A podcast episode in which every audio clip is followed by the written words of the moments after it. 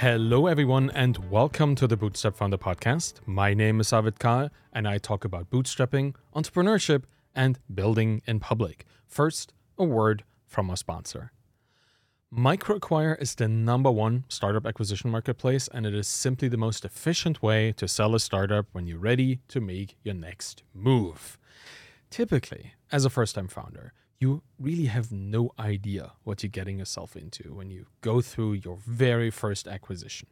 It's usually your first because who sells their business, right?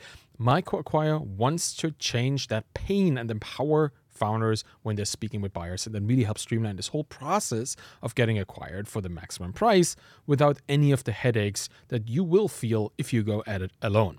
To date, MicroAcquire has helped hundreds of startups successfully get acquired, and they have facilitated hundreds of millions in closed deal volume. So if you're thinking about selling your startup, you will want to check out MicroAcquire. Go to microacquire dot com to learn more. And now, let's get started. Earlier this week, I was talking to Damon Chen, who built testimonial dot to to four hundred thousand dollars in A R R. And at one point, he mentioned that he isn't looking into selling his business just yet. Maybe even never. And that really got me thinking, while we all want to build a sellable business, is there such a thing as selling too early? And how can we determine when that phase ends and when it's time to look into getting acquired? Should we even do that ever? So let's look into why we might want to hold on to our business, even when acquirers come knocking. And by the way, if you're just starting out on your founder journey and you think that this would be a nice champagne problem to have, don't underestimate having these things figured out in advance. It's good to think about it now because you will have a much calmer business if you know your step goals along the way, because they will allow you to focus on the right things at the right times. And it's certainly better to know what M R R levels or A R R levels you should start applying to acquisition offers, or what kind of structures to set up when you incorporate your business so that you can later sell it for the most post-tax cash. This stuff is good to know as early as possible. And for most founders, the biggest decider not to sell their business just yet is that they wouldn't be able to get enough money for it. The business is too small, or margins are too low, or costs may be way too high to make an acquisition interesting for anyone. Most potential buyers will be out for a financial acquisition, and that's when they want to buy a business that makes money, that will keep making money, and they can run it with their own team much more efficiently to make even more money in the future. They will look at your profitability and how much cash is left each month for the business owners. And the significant metric here is called EBITDA, which is short for earnings before interest, taxes, depreciation, and amortization. It's less complicated than it sounds. It's all about how much money you can take from your business after you pay for everything and everyone. Discretionary founder earnings. That's a similar name for that. That number will heavily determine how profitable your business is, or how profitable it is perceived as, and that in turn will influence the multiple of revenue that you'll be able to sell it for. If you want to read up on this whole process, and I think you should do that early in your journey, check out the book The Art of Selling a Business by John Warrillow. You can figure this number out for yourself and for your business. And while it's always a guess, it'll show you what order of magnitude you can expect. Maybe your business is worth a few thousand dollars, or maybe a million or two if you're lucky. And that's where our unique perspective matters the most. We all build businesses to build wealth of some sort. Monetary wealth, most commonly, or building social capital with the people we care about and who we want to care about us. But we all want to end up better than where we started. And a business can make a life-changing difference here. And in a way, that sets a lot of expectations for founders. If you come from a technical background and you made several thousands of dollars in employment income every month, selling your business for five thousand bucks, that doesn't make much of a difference. You probably want a more sizable windfall. So where is that dream threshold for you? I always found the term fuck you money hilarious because in these three words, there's a lot of working class anger and a lot of compressed disdain for being told what to do.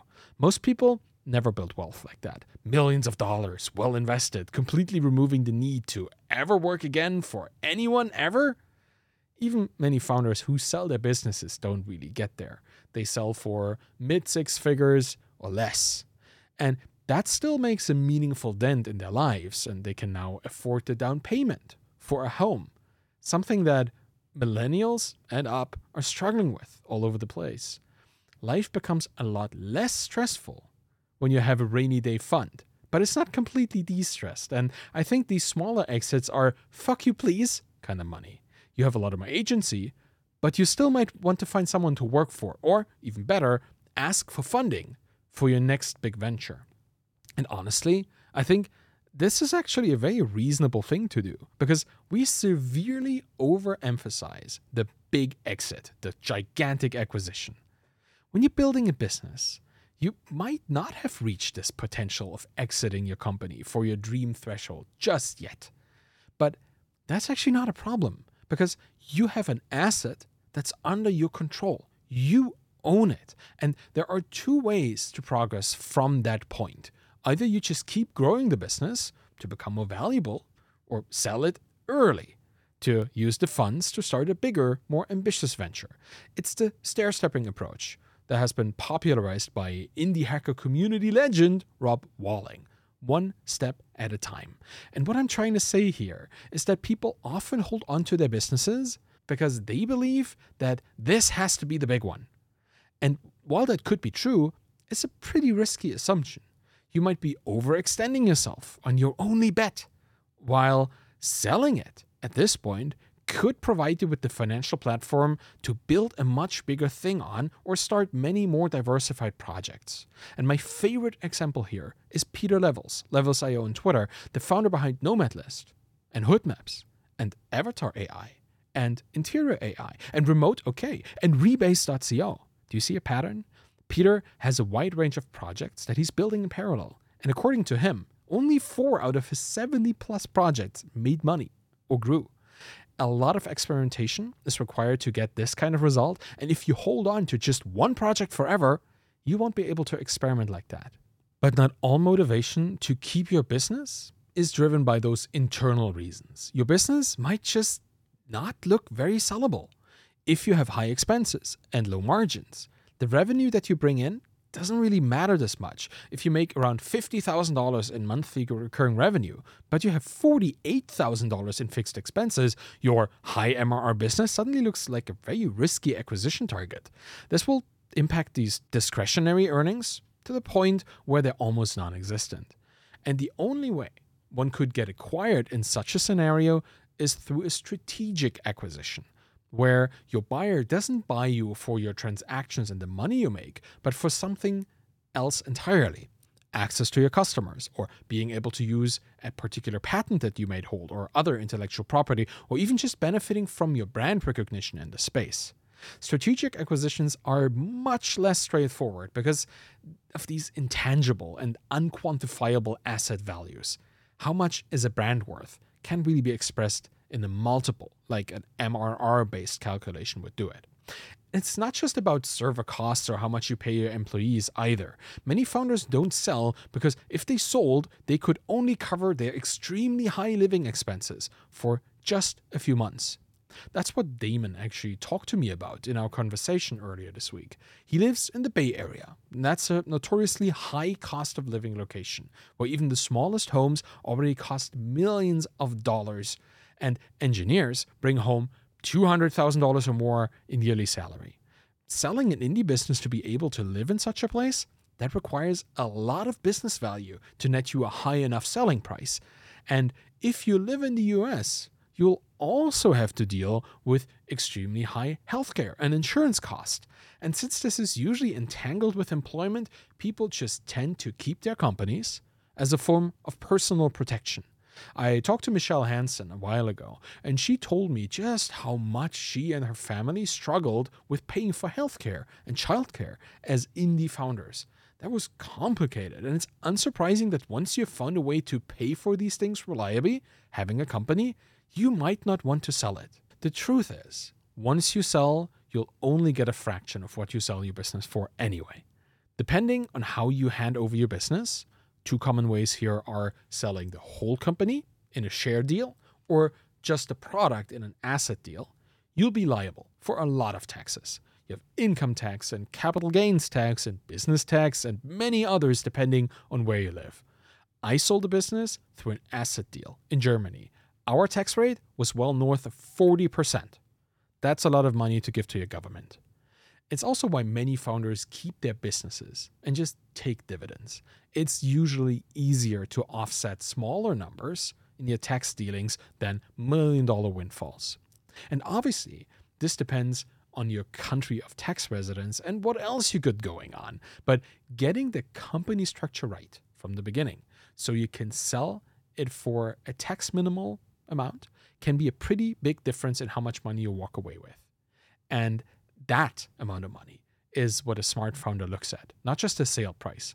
If your dream threshold is two million dollars and you sell your business for three million dollars, but you pay fifty percent tax, you're still not there.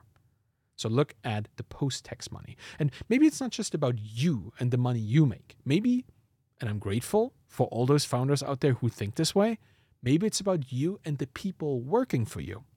If you make a lot of money, you might just want to share that wealth with those who helped make it happen. And I've seen several founders being generous with their employees beyond fulfilling the obvious shareholder obligations. Josh Pickford of Baremetrics distributed three hundred thousand dollars of his four million dollars acquisition among his employees. And Mark McCubbin handed over life-changing cash to many of his employees. And that is really cool. And for that to be possible, you need enough money, obviously. And since anything you give to employees will be taxed heavily too, this will impact your dream threshold significantly. But it's a very kind thing to do. So it's a good reason to wait with selling your business for. Finally, let's take a look at the other side of an acquisition. I've talked to countless founders who had an offer, looked at the buyer, and then decided to walk away. Sometimes deals just don't work. Your acquirer might want you to stay on board for years when you want to get out. This kind of earnout is often fraught with all sorts of issues, like not being able to reach arbitrarily high goals that your buyer sets, or being robbed of all agency, or having to do things you don't like. Once you've been responsible for all decisions in your business, the prospect of being told what to do doesn't appeal as much as it might have used to. And the same goes for their ideas of how your employees will be transitioned. Some acquirers want to bring in their own team, supplanting yours. And if an ideal sale for you means them taking over your employees, that's a reason not to strike a deal. And there we have it, really. There are many, many reasons on all different levels not to sell your business, even when there's acquisition interest out there. It's likely the most important financial deal of your life, up until now, at least. And it's a good thing to focus on due diligence before you enter into these stressful negotiations. It's good to know what you might want from such a deal long before someone comes knocking on your door. And that's it for today. Thank you so much for listening to the Bootstrap Founder Podcast. You can find me on Twitter at Arvid Kahl, A R V I D K A H L, and you'll find my book, Zero to Sold, The Embedded Entrepreneur, my Twitter course, Find Your Following, there as well. If you want to support me and the Bootstrap Founder Podcast, please leave a rating and a review by going to rate this podcast dot com slash founder. Thank you very much for listening, and have a wonderful day. Bye-bye.